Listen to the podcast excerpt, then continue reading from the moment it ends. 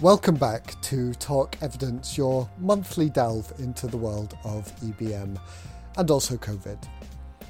This episode we're recording on Wednesday, the 16th of June, and it's going to be a bumper one for you.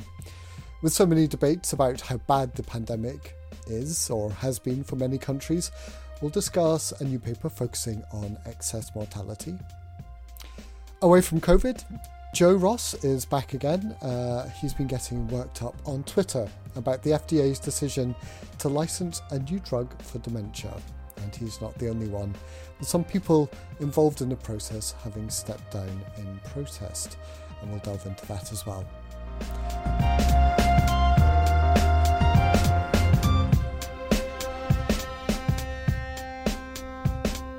I'm Duncan Jarvis, multimedia editor for the BMJ, and as always, I'm joined by Helen McDonald. Helen, welcome back to the pod. Hi, Duncan. This is Helen McDonald, UK research editor at the BMJ. And uh, as I said, we've got Joe Ross back as well. Hi again, Joe. Hi, Duncan. This is Joe Ross, the US research editor for the BMJ. Nice to be back here. And uh, you also have your academic placements at Yale and things as well. Don't forget about all the work that you do, Joe. Don't forget um, to make me sound important as well, Duncan. uh, resting GP? Is that still? Sorry, that's Helen is very important. She does a, a, a lot of things. Um, so, Helen, um, one of the important things you do is give us an update on COVID. And there's been this really fascinating paper um, looking at excess mortality and I remember back at the beginning of this when we were talking um, about you know how big a problem COVID was. This is what I think we decided was the most important uh, measure. Yeah, well, there were those kind of very doom and gloom death statistics that were sort of pouring out. Um, I think they sort of obviously varied according to which area of the world you were in, um, and it was always very hard to know um, what they what they meant. And I think we talked a long time ago with Carl Heneghan um, about what the best death measure was. And I remember us saying quite early on that it was excess mortality. Um, and that's why I thought it would be interesting to to revisit this con this um, sorry to revisit this concept um, with the paper and really kind of see um, what we can and can't do with those numbers, what we can now understand uh, knowing those numbers. So I think we should go to Joe for just a little mini rundown of the paper in, in one minute. A bit like he's presenting in a very slick style at manuscript meeting. Um, and then um, I spoke with Naz, the paper's first author, to understand a little bit more of the context for us. So let's come to Joe first.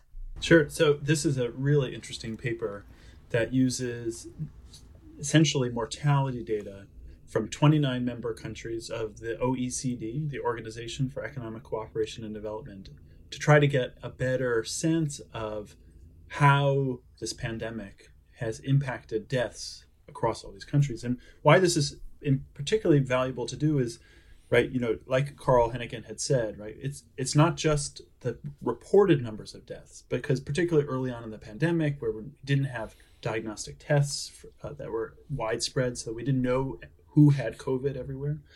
But also because um, there's lots of people who get sick and die normally and so trying to differentiate kind of normal deaths that any country would experience from what the pandemic sort of wrought on all of us you have to look at the population, their age, their sex, you know, other characteristics about them, and try to compare. So that's what this study did. Is it it used this mortality data, estimating how many deaths you know each country would have experienced over this time period by comparing it to prior time periods and the age and the sex of the population, and then compared that to the actual deaths reported by each country from COVID. And what they find is, you know, you know, a million excess deaths in these 29 countries beyond uh, what should have occurred um, after age standardization, et cetera. And that these there were more excess deaths in men than in women, um, and in certain countries like the United States, uh, they were much higher Whereas in other countries like New Zealand, they were actually lower. So very intriguing, and it helps us better understand uh, the impact of the pandemic on, across these populations. I think we should hear from Naz now, um, and then and then we can pick out some more interesting things for our listeners.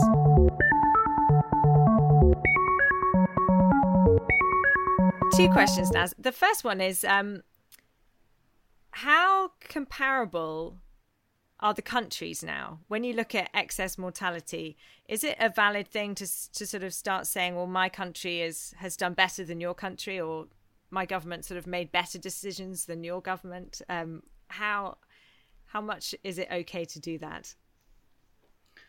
All right. Yes, I have seen on Twitter people are saying, well, you know, we didn't do that, but we did better than others. But every death is terrible. Death is just not a, a number. It affects the family, the society, everything. So just because I'm saying, well, well we have only 10,000 excess deaths versus your country has 11,000 excess deaths, my country did better. I think that's a very insensible way of putting deaths data we all we could say probably we didn't do as worse as your country. That's a very different way of putting it together. But excess mortality at least told us one thing. Probably we could have saved more lives. So comparing with another country and by saying we had less death and so we did well, to me is is again it's a very insensible way of doing it. There are so many other ways. There are so many differences between these countries. Age structure, sex. And that's why we did compare each country on its own first. Do not compare what happened in other countries. What you have been doing over the last four or five years, and how did you perform just in 2020 within the pandemic? I think that is should be the main message for the for the local authority. Then the question is why did you do even international comparison?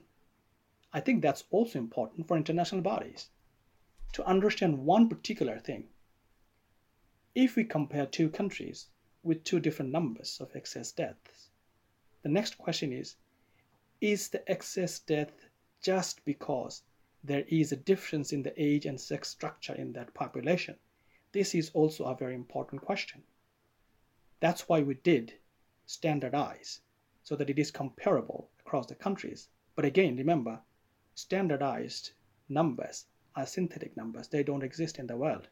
That's just for comparison. Excess. So, what's a standardized number? You're sort of evening out the populations in some way to say to make them more comparable to each other. Right.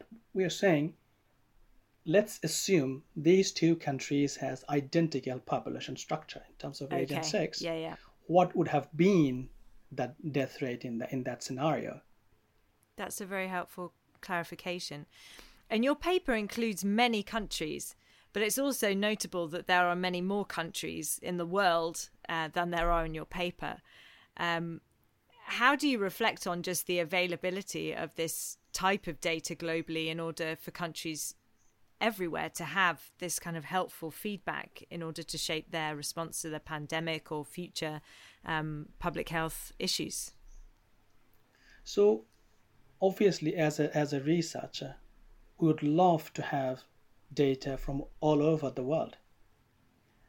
That we didn't find that is itself a very strong message to the international community. It itself is a finding that we did not have robust data to produce really robust research outputs. And that has a lot of things to do as a global health practitioner that we need to improve the local capacity so that they can also report these death data, vital statistics data, almost on a real time basis. That because, as everyone is saying, we are not free, we are not safe until everybody is safe.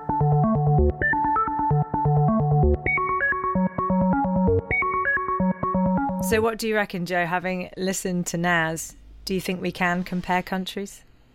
Well, I think you know he makes a really excellent point that it's it's not about comparing countries. It's about understanding the lost opportunity each country had to do a better job of protecting its citizens. You know, any any excess deaths was was an unnecessary death, and obviously, you know, we were all challenged by a new virus with you know a lot of uncertainty and a lot of unknowns, and of course there's going to be you know people were going to be harmed by you know such a virulent severe virus. But you know countries some countries did better. And you can also see that some countries did better over time right? In the sense like they were learning from one another whereas others seemed to let their guard down. And i don't know i don't think it's about comparison. It's more about just taking stock and what what what happened is it because i take on board what he was saying about individual countries but how about groups of countries which had different approaches. Can we compare them? Well, I, this I guess that's I the value of that. Great question for you guys because you you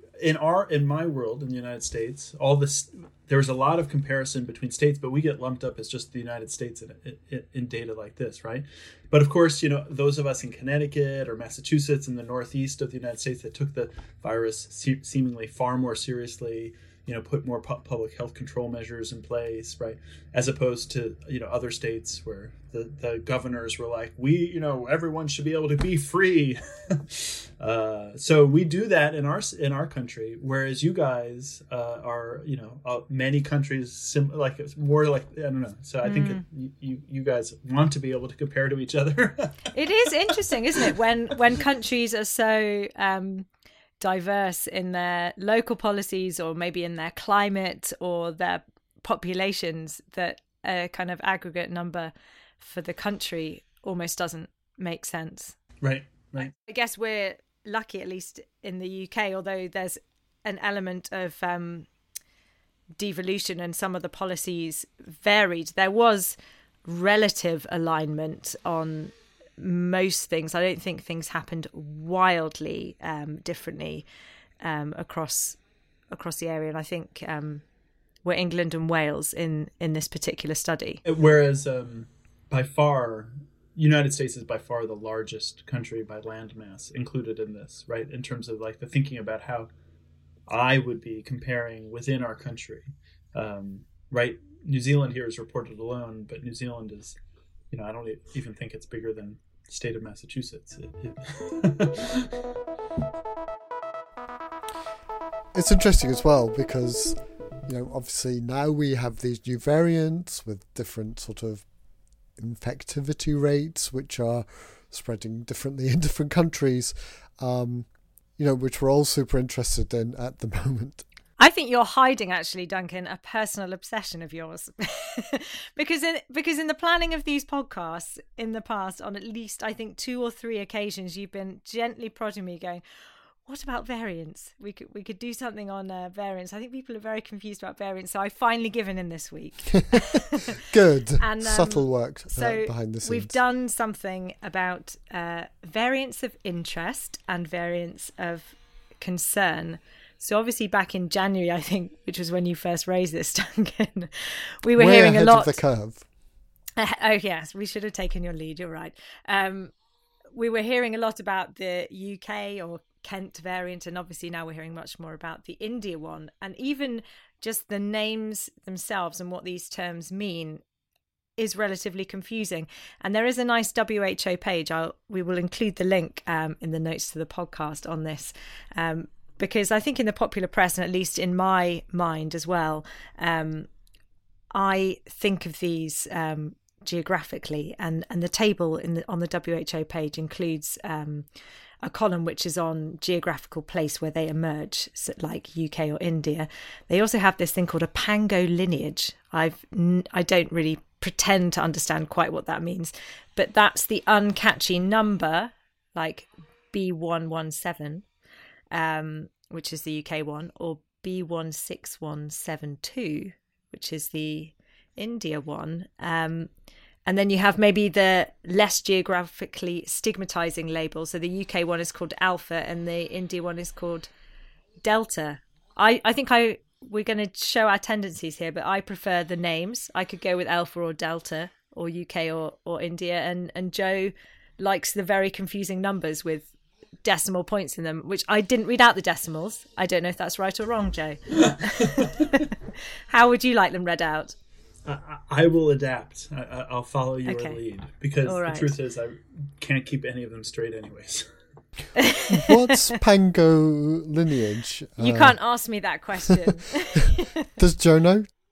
Uh, I think it's just the genetic uh, like f- footprint, or you know uh, how how they estimate the what the, the genetic structure of the, the virus is. That that's my guess, but.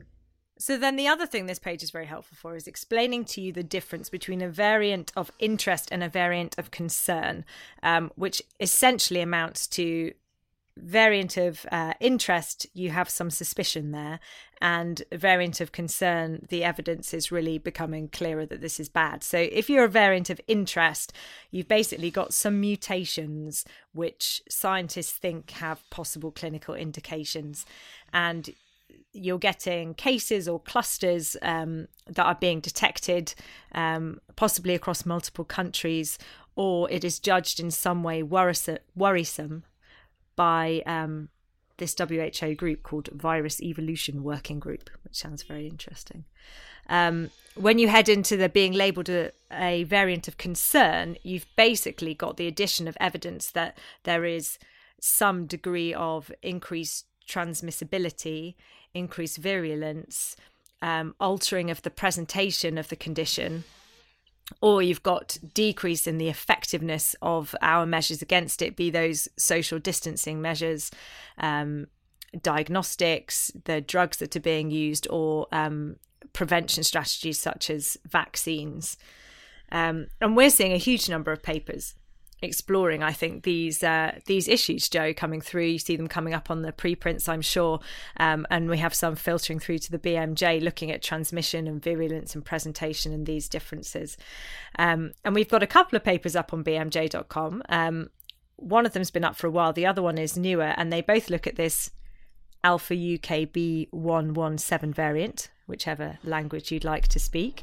Um, and I thought it was interesting to look at how they were going about studying these variants um, and how that's feeding into the profile. So the first paper is from February 2020, and they looked at death at 28 days with the alpha versus the old wild type variant.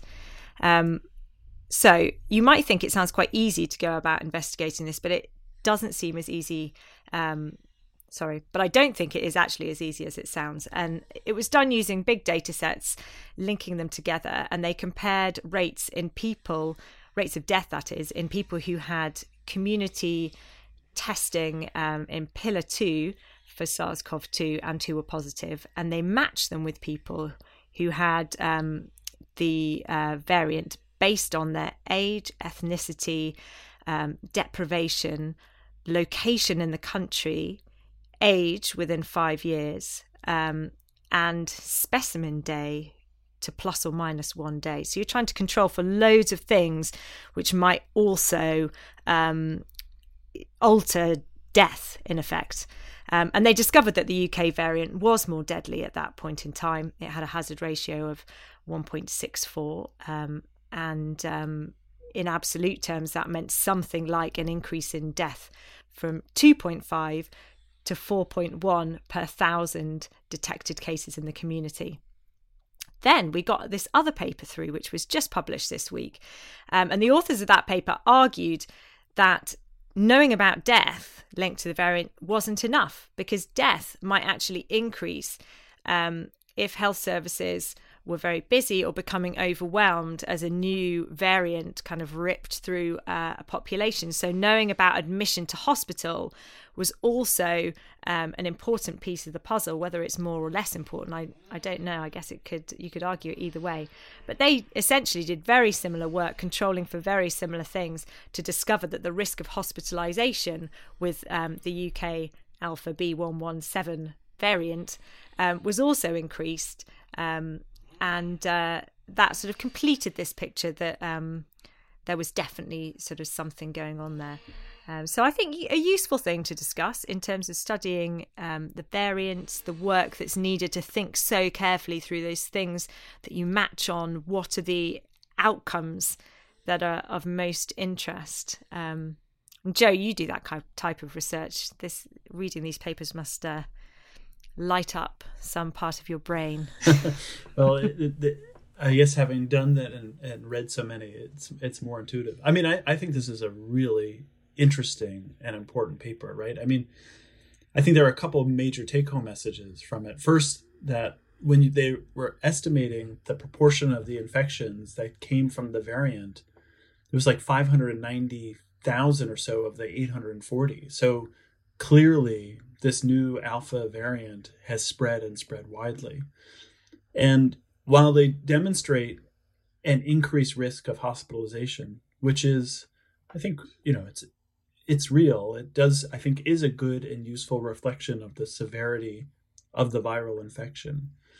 Um, overall, it was about a one percentage point difference. So 4.7% of the people infected with the variant were hospitalized versus about 3.5% of those without. So I don't want people to run away sort of screaming and afraid like, oh, this is so, so much worse. It's it, but it's worse. It's marginally worse. And of course, when you look at it by by age, you see that uh, you know it, almost in every age group. I think it was over the age of forty or so. You see a clearly different curve. Um, I guess it's actually actually age thirty. You see a clearly different curve where um, where there's an increased risk for hospitalization the longer uh, out after the test. And I guess that becomes more important when the that type is then dominant, and if there's there's a big wave of that going on because although those differences are small between the variants, um, when you have a lot of people being infected, that can stack up to a lot more hospital admissions uh, for the country. Absolutely, and and if we're moving from this wild type variant to the alpha variant, and now we're sort of hearing the doom and gloom of the next variants, the delta variant, which is supposed to be even more infectious, right, or more severe.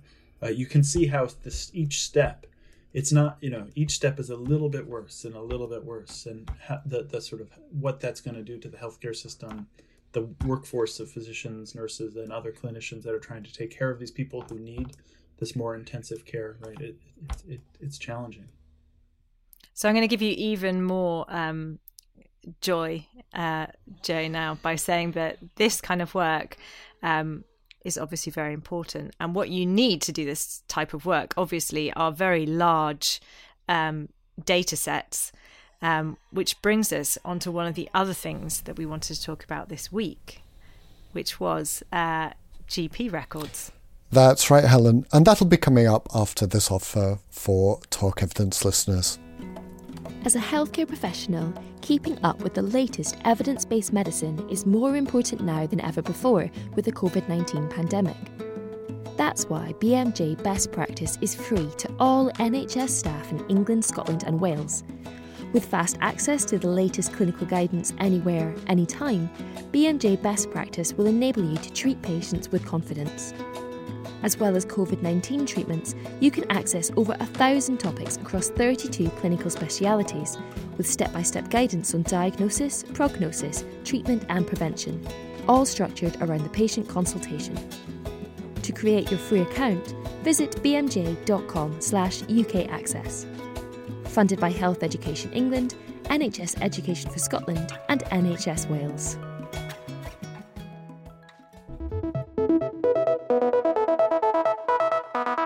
There is so much going on in the UK at the moment about um, what's happening to patients' data at the GPs. And when we were prepping for this, I was um, trying to put some questions together for you because there are a lot of questions around. Were you successful in finding answers? Well, I think we should fill Joe in because he is on the other side of the Atlantic and he might not be as familiar with what's going on over here. But um, I think he's definitely it, with us. I'm smirking. I'm smirking. Right.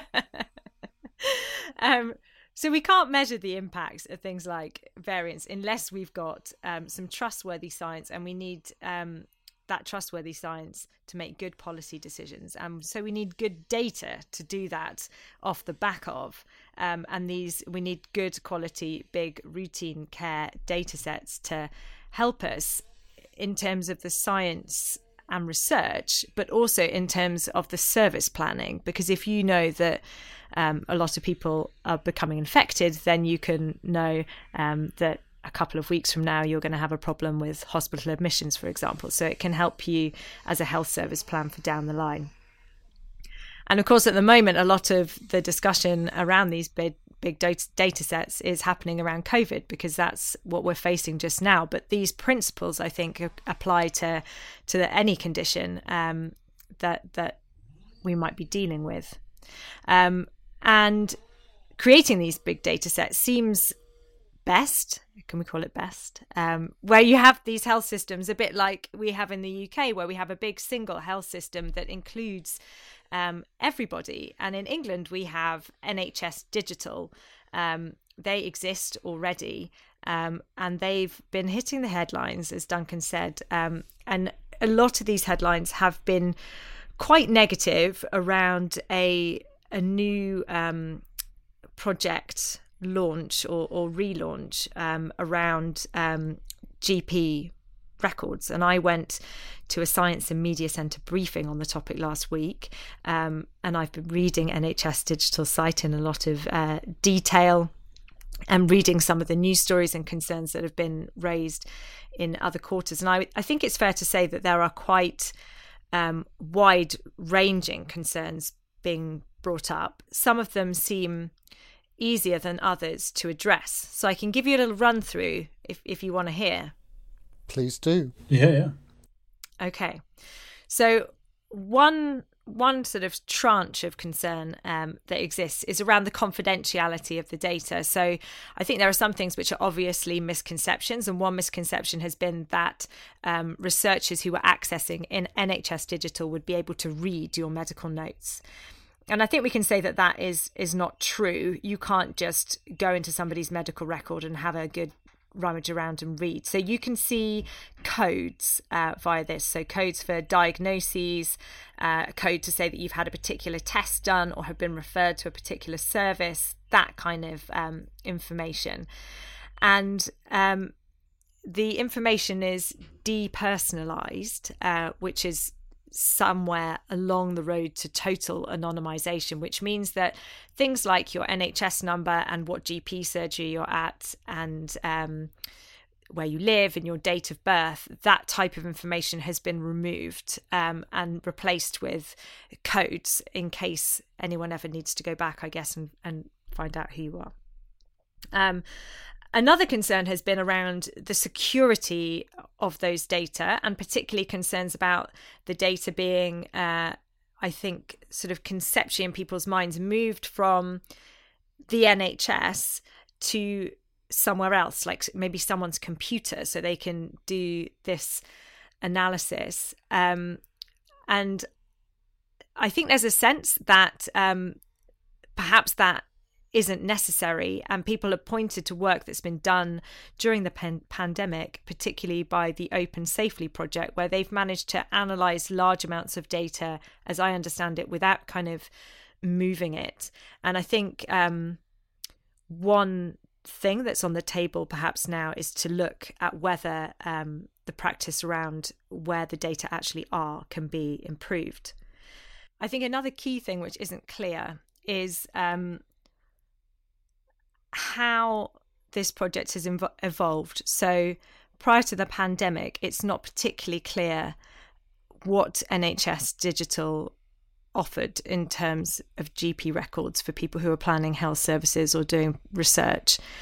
My sense is that things altered in the pandemic in some way, um, and at least one of the big platform trials, Recovery, um, I believe, is getting some outcomes um, from some kind of GP data, um, and that's all been dealt with. I said, I think within the context of the trial, and people have been consented appropriately to gather those outcomes.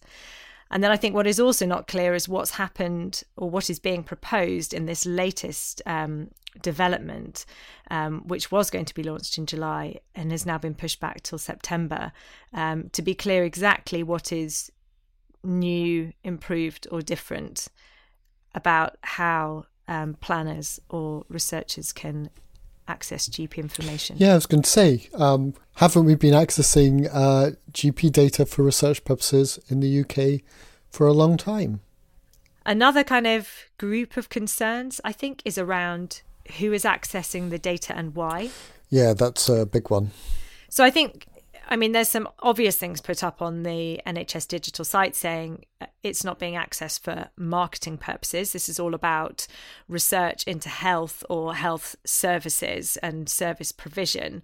Um, but some concerns have related to well, what if a pharmaceutical company wanted to access those data? And I think um, my my understanding um, of how of how this is going to work is that there are a group of people who are going to look at requests coming in um, to access the data and judge them. And my feeling is they're not going to judge it based on who you are, what type of organization you are, whether you're a, a university, whether you're an NHS trust, whether you're in the UK, whether you're elsewhere in the world, whether you're commercial or not commercial, but it's about the question that's being asked. Um, and if that is um, seen to be being improving health and services, then I guess they are more likely to say yes, and, and if less so, uh, not. And I think it's there are some examples where you can foresee circumstances where a pharmaceutical company might want to do some research within um, uh, primary care uh, records, for example, looking for adverse effects of drugs which they have brought to the market. So, sort of pharmacovigilance or pharmacoepidemiology work uh, is one example that I've seen mentioned. Um, it's it, it's really interesting, Helen. I mean, the um, you know, data sources like this are an incredible public good, right? They're they're such an important societal resource for knowledge generation, for surveillance, for research, for just for public health. And but of course, you know, in order to do this, everyone has to trust that you know their best interests are, are being served. You know, in the United States, with our rugged individualism, we can't we can't even agree to provide care uh, an insurance coverage to everybody, let alone to to pull all their data together. But you know, we over here are so envious of the ability of countries like yours and across Scandinavia that are able to link all these data sources together to do research in this way. But but there there has to be trust. I'm, I'm reminded. I don't know if you, you're aware about you know almost ten years ago at Yale, my group we launched a data sharing initiative working with companies to share their clinical trial data. And you know, to found that, to get the trust from the companies to essentially allow us to make those decisions, right? There's a lot of questions like, well, who's going to access these data? I think some of the same things are coming up. And you know, when we look at these requests, we have and our, our, our platform has a clever name. We call it the yoda project the yale open data access project. But like it's all about you know how can the sharing these data be used to advance science and promote you know improve public health and healthcare? How can it promote how can we use this platform to pro- promote the responsible conduct of research? How can we ensure good stewardship of the data and importantly protect the right of the research participants? And in this case with data like these you want to protect the right of the citizens whose data are being contributed. And so there has to be clear steps like, yes, we are looking at the proposals to ensure that the, you know people who are using these data are using it for science and public health purposes. No, it's not going to be used for marketing. No, it's not going to be used to send you a flyer to go, you know, that you might be eligible for this drug and here's a coupon, right? Because because that just pisses everybody off. Hmm. And what you said there about data partners, I think, Joe, is important. And with this, you can't help but feel that NHS Digital has made a misstep, perhaps, with some of the people that have been involved in it. Well, I think what they've done is they they say on their website that they've consulted with a range of people, and they mention um, some key ones like um, the RCGP, because this is about uh, GP data. Um, they've mentioned the BMA, the British Medical Association, and I think they've also engaged with a number of patient groups about it. But I think what's much less clear, which really gets back to what you were saying, Joe, is that it's not just about um, knowing that you have created something which is trustworthy, but it's about the population and the clinicians who the population are going to go to to say, is this really okay? Also, having that confidence that what is being presented is um, secure, that there are suitable um, measures around it, and that they can understand the information um, that's being provided by NHS Digital. Because when I was digging around for this episode, looking online, the major source of information that I found, and you'll have to forgive me, NHS Digital, if I have not found the best one. we'll put it in the link. Is there's some information on there which you can understand, but it's really mixed up with um, other information which is quite technical or sort of will take you off to very detailed technical documents um, and doesn't maybe answer the questions in a way that a member of the public might articulate it um, to patients. And I think now the other the other issue in this is that there is perceived to be this deadline by which you have to decide as a patient if you want to be in or out. Um, and I think it's now emerging to be clear that that deadline um, is, in some senses, um, it, doesn't really exist. You can opt out at any time. But I think there is still some uncertainty or not a clear articulation of if you opt out after this particular date, whether your preceding data will already be sort of in the system and it's just any new data that you contribute after that point of time or whether you're sort of entirely expunged from the record. And i, th- I think that's something that's causing some anxiety. Well and i mean regardless of the answers to any of those questions the fact that you helen an educated physician medical journal editor, you know, who understands all of these platforms and processes can't figure it out, that's the problem, right? Mm. right? That there isn't an easy website, very accessible, pointed to, that provides information at a level that the broader population can understand, including the patients and the GPs, right? So that mm. everyone can be assured that so that and i think like to be clear that those to be clear that those bodies i mean it's not even like every individual gp would have to understand this in detail but i think to know you know your professional body as a as a gp as the royal college of general practitioners. And i think just even people would find it reassuring to go on there and say rcgp have been consulted and we're happy. Um, i think all these like little things help to build your trust in the project whereas at the moment it says rcgp have been consulted but you're not quite sure well what did they say? And um, how have you kind of dealt with those concerns and are they now happy and sort of for each of the each of the bodies you sort of want to see um, how those concerns have been have been dealt with i guess um, I mean, this is basic kind of medicine, isn't it? Consultation. You find out people's expectations and their concerns and and things, and talk them through that decision making process. In this stage, in this case data, but you know. Yep. Well, anyway, what the the promise that I will make to to you both and to our listeners is that I I now have what I think is quite a detailed list of issues, and what I have embarked on this week is trying to find the people who can give us the answers to those questions. So um, if I've missed any issues, uh, do get in touch and let us know what they are, um, and um, either on our next Talk Evidence episode, or perhaps sooner if I get the answers before then, um, we will bring you um, as many um, answers as I can find um, to help you and your patients.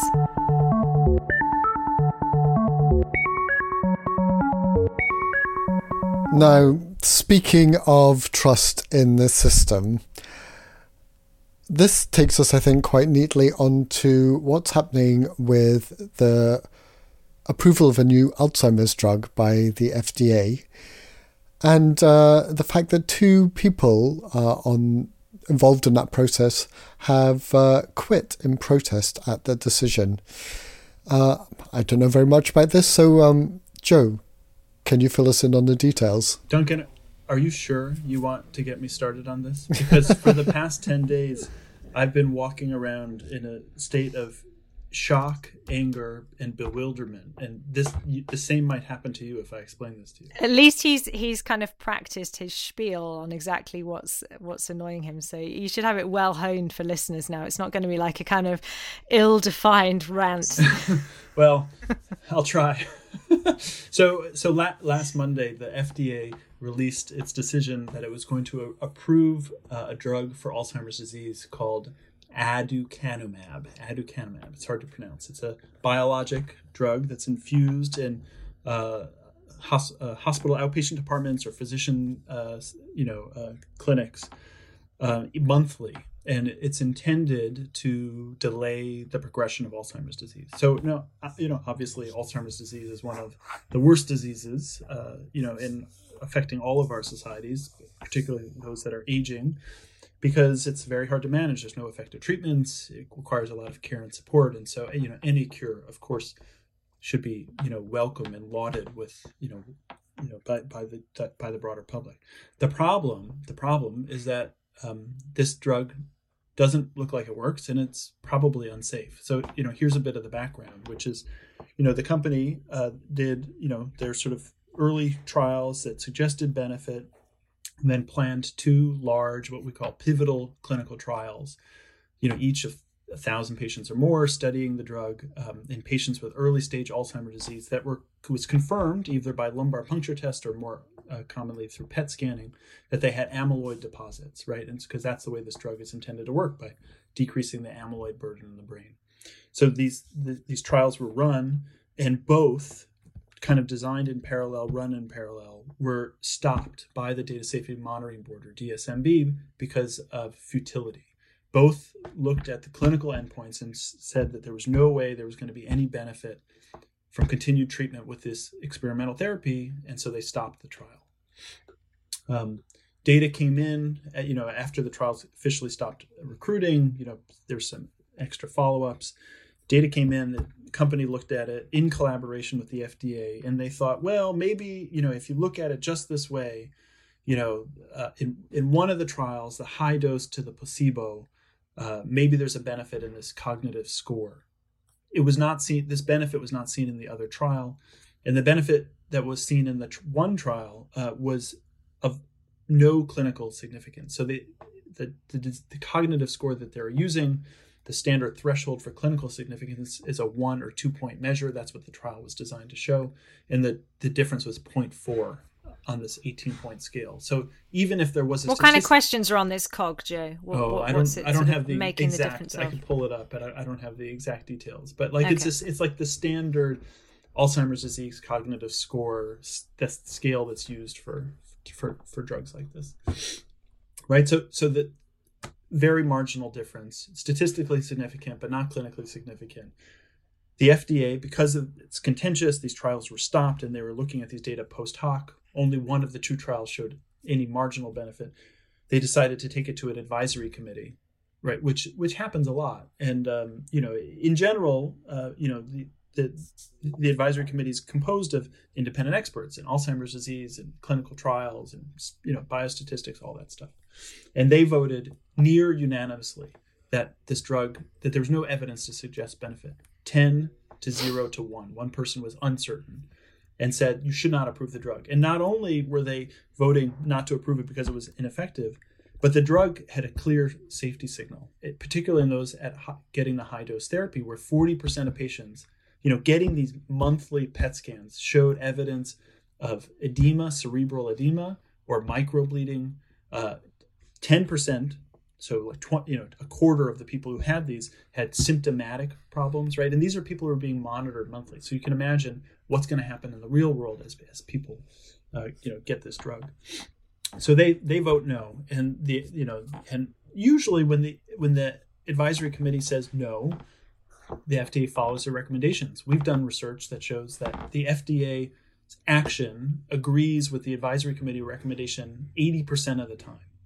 And when it doesn't agree, it's usually that the FDA is more conservative. So, you know, the maybe the the advisory committee says, "You know what? You don't need a safety warning label on the drug." And the FDA says, "Well, we respect your opinion, but we're going to put that safety label on anyways." Or the advisory committee says, "Yeah, I think you should approve it for this new indication," and the FDA says, "Well, we respect that your decision, but we're not going to do it. We're going to ask them to do another study to be sure." Right? So that's usually what happens. In this case, the advisory committee near unanimously says no, and the FDA says, "You know what?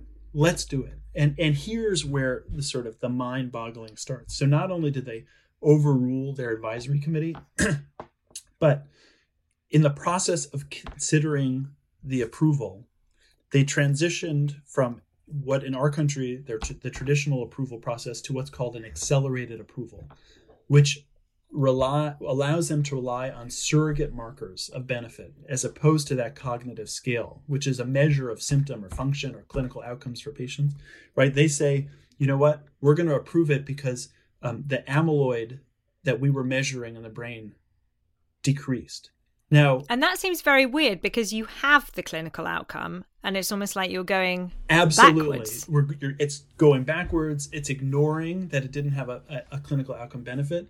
There's a great paper that was published in the BMJ a couple of years ago that shows that amyloid, beta amyloid, is a is not a good marker of cognitive benefit or decline or you know measurement. It's not a good proxy for cognitive, and and that's been shown all over. And in fact, um, at the advisory committee the FDA said to the advisory committee, don't worry, we're not going to use beta amyloid as a surrogate to approve this drug. And yet, yet that's what they did. They transitioned it to an accelerated approval, allowing them to make the approval on the basis of the change in amyloid plaque instead of cognitive scores, in the face of co- the cognitive scores not being any better, and in the face of of the clear safety concerns. And then, when the, and an approval like that in the United States requires them to do a clinical trial to confirm benefit, even though we already know there's no clinical benefit. And the deadline they put on that trial was 2030. Nine, nine years from now, the results of that trial have to be completed and reported to the FDA. So, so my hair is coming out. My hair is coming out. But here's where it gets really even crazier. First, when they approved the drug, even though the only people who were studied were patients with early Alzheimer's disease and evidence of amyloid plaque. The label for the drug is anyone with Alzheimer's disease. Anyone Wow. could get clinical, you know, could be clinically indicated for treatment, even people with severe disease, right? And remember, this drug is not a cure, it's not reversing the progression, it only is intended to slow the progression. so here you have, you, you know, to treat people with, you know, severe disease means to prolong them in the state of severe Alzheimer's disease.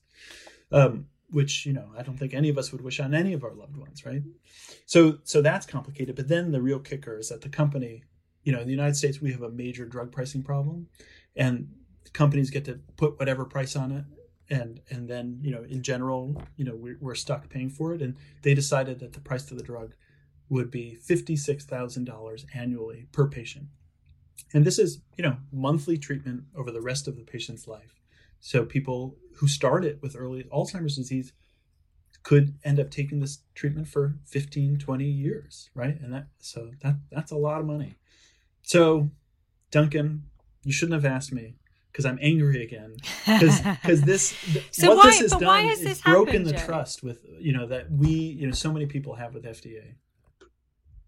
Sorry, why why has this happened? N- nobody knows. No, nobody can really say why the FDA essentially took all of these unprecedented steps in unison. Like it's one thing for them to to like make you know to to switch from you know traditional to regular approval. It's one thing for them to you know to to change the label. It's one thing for them to ignore kind of their advisory committee, but they did everything. Like every sort of Mm. red flag Mm. went up along the way. And Well, the I think you've got FDA has essentially just said Joe. we did this because patients are desperate for treatment. Oh, that's that's the that's their justification. Yeah i mean, people are desperate for treatment, but effective treatment. Effective and safe treatment, right? And and that's what really worries me the most is that I, I'm worried that people are going to be harmed from this. That that patients are going to get this drug, they're going to have, you know, brain swelling or bleeding that's not going to be picked up because they're not going to get those scans, and uh, and you know, people are going to get hurt. And do you think it will be used? I mean, within the Alzheimer's um, clinical community, is it something that has been um, greeted in a way that you've just outlined it to us, um, or do you think it's something that is just going to be there, but no one's going to use it because once you share that information with a patient, no one's going to want it? It- It's really interesting because the Alzheimer's Association, you know, patient advocacy groups, particularly in the United States, have a, a, they're very vocal and they have a lot of influence. And that the the Alzheimer's Association has been very strongly promoting this product as a revolutionary advance.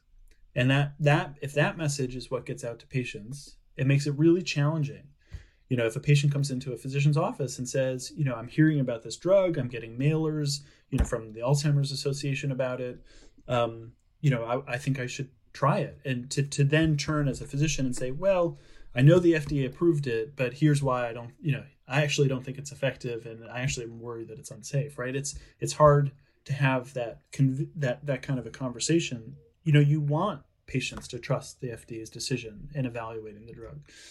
Um, but what's already happened is that you know so many experts and so many actually people in the pharmaceutical industry have pushed back because this this is going to undermine the broader general trust in the process and in every therapy right? You know when when one thing comes through that catches a lot of attention and everyone's saying you know you shouldn't use it it undermines the entire industry.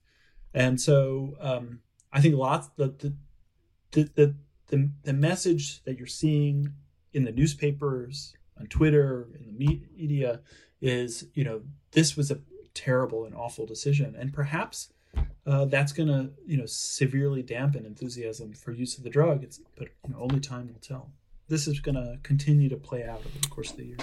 And uh, i've got a feeling you're going to be coming back and uh, telling us about it. Oh I, I i'll come back and talk about it whenever you'll let me. Because i just want as many people to understand you know how problematic this is.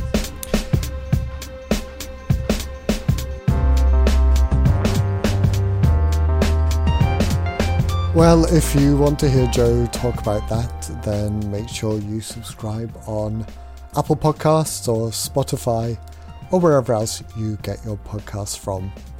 And you will get us directly to your phone in a month's time when we're back with another Talk Evidence. So until then, it's goodbye from me. Goodbye from me. And goodbye from me. Thanks for having me back. Take care out there.